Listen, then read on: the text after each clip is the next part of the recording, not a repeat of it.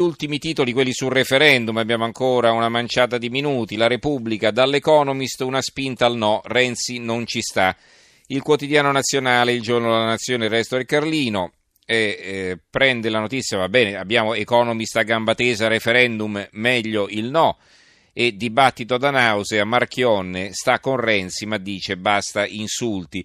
Però il titolo principale su un altro tema, statali, aumento elettorale. Il governo propone 85 euro in più, obiettivo chiudere prima del referendum. Via libera la riforma Madia, incarichi a tempo per i dirigenti pubblici. Il commento di Giuseppe Turani, il tutto per tutto, è il titolo. Il governo offre 85 euro a testa per il rinnovo del contratto con gli statali e subito il paese si spacca in due, anzi in tre. Gli avversari protestano e definiscono questi soldi una mancia elettorale a pochi giorni dal referendum del 4 dicembre. Il governo replica che il contratto degli statali è fermo da sette anni. I diretti interessati, i dipendenti pubblici, ribattono che non basta, ma si tratta e si troverà un accordo. Il giornale. Adesso la finanza punta sul no, è un'occasione. Gli investitori, meglio se perde il governo e anche l'Economist tifa contro Renzi.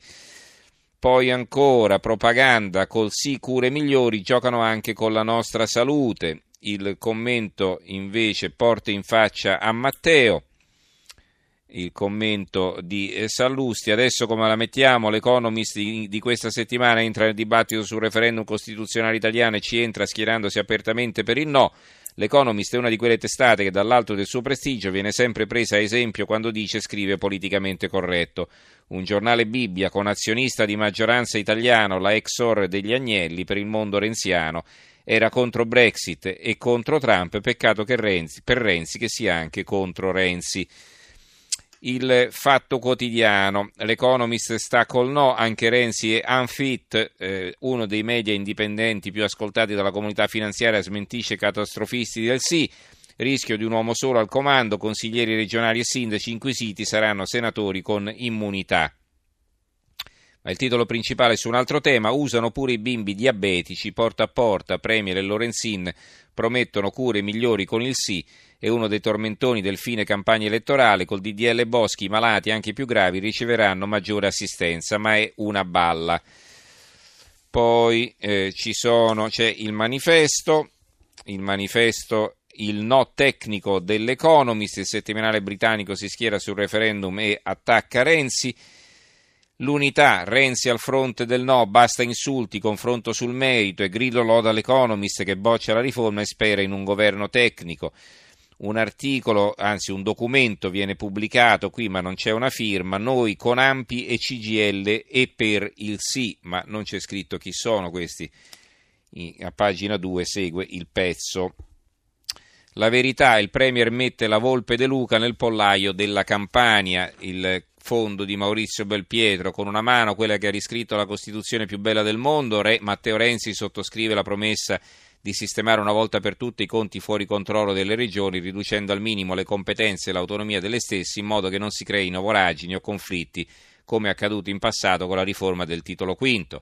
Con l'altra mano, quella che serve a comprare il consenso, il Presidente del Consiglio trasforma invece i governatori delle regioni più sprecone d'Italia in controllori di se stessi, plenipotenziari della sanità, ovvero del capitolo di spesa più ricco e più pericoloso per la tenuta della finanza pubblica. Il dubbio, Renzi ci spera di nuovo nei sondaggi e rimonta, questa è una notizia che dà soltanto il dubbio, le confidenze del Premier a esponenti di primo piano del suo partito, quindi sembra che per i sondaggi eh, per quantomeno abbia riguadagnato 3,5 punti percentuali, ma come sapete in realtà nelle ultime due settimane non bisognerebbe parlare di sondaggi. Il piano del CAV Paola, di Paola Sacchi, il servizio, Berlusconi è tornato attivissimo, sta riconquistando la ribalta, il suo piano diventare ago di qualunque bilancia, spera di battere Renzi al referendum senza abbatterlo per poi trattare con lui. Eh, l'opinione, il no riunisce il centrodestra, eh, il mattino referendum campagna decisiva, De Luca attacca su di me accusa indagine a orologeria perché il voto si gioca, si gioca qui e un articolo dal titolo, articolo dal titolo ehm, eh, abbastanza così allusivo eh, parla della campagna come la Florida d'Italia con il rischio dell'astensione, cioè si fa il paragone con il fatto che la Florida negli Stati Uniti era uno degli stati chiave in bilico e quindi si dice che in realtà in questo caso il, lo, la regione in bilico è la Campania che potrebbe dare una forte mano a Renzi. Secolo XIX cresce il partito del governo tecnico. Eh, L'Economist vota no, servono riforme vere, Renzi e i suoi vogliono un altro Monti. La Gazzetta del Mezzogiorno, referendum veleni su veleni, l'Economist vota no, Marchionne spera nel sì, nauseato dagli insulti. Poi ci sono vari esponenti politici in campagna elettorale, sulla nuova Ferrara Salvini, al referendum un no senza mezze misure, Salvini a Ferrara e invece l'ex rettore, direttore della scuola normale di Pisa, Salvatore Settis, il professore anche lui per il no. Cosa dice Settis a Reggio Emilia? Una riforma antidemocratica, così la definisce. Il duello infinito tra Rosi ed Enzo, eh, Rosi Bindi e Vincenzo De Luca, ci sono due interviste faccia a faccia sul dubbio, una a Claudio Fava, vicepresidente della commissione antimafia, eh, che dice di eh, De Luca, lui parla come un camorrista e l'altra intervista invece a Vittorio Sgarbi che difende De Luca e dice lei, riferito alla Rosi Bindi, ha lo spirito mafioso. Allora, altri argomenti, veramente non abbiamo tantissimo tempo. Ehm, vi leggo intanto il manifesto per un pugno di dollari mentre Trump caldeggia la nomina del bancarottiere Rossa al commercio. La sua vittoria sul filo in tre stati chiave viene contestata nel voto telematico. La candidata verde Jill Stein chiede riconteggio in Wisconsin, Michigan e Pennsylvania. La colletta per ottenere le verifiche ha già 3 milioni di dollari, ma non bastano e Hillary tace. Il giornale eh, sprechi pubblici, la Giannini e il volo d'oro di eh, Roberto Benigni, Roma-Bruxelles, 16.000 euro. Non so a cosa si riferisca. Eh, il fatto quotidiano Schulz, l'ex capo di Berlusconi che sfida Angela Merkel, l'Europarlamento, Schulz via da Bruxelles. E poi 2.000 esuberi in Alitalia, ma lo diremo dopo il voto. Etihad prepara i tagli vari articoli sui vaccini, su diversi quotidiani, eh, anche sul terremoto, sui quotidiani locali eh, dell'Umbria e, e, delle Marche e dell'Alto Lazio.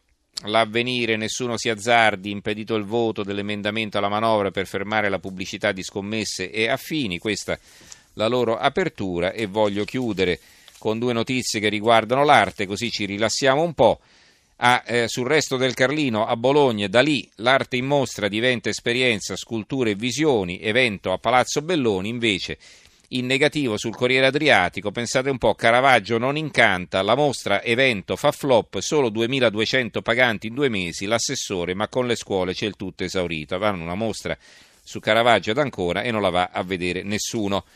Va bene, ci fermiamo qui anche per questa sera. Ringrazio il tecnico Fernando Conti, in redazione Giorgio Allegretti, Carmelo Lazzaro e Giovanni Sperandeo. Diamo la linea al giornale radio che sarà condotto da Monica Giunchiglia e noi ci risentiamo domani sera. Grazie a tutti e buonanotte.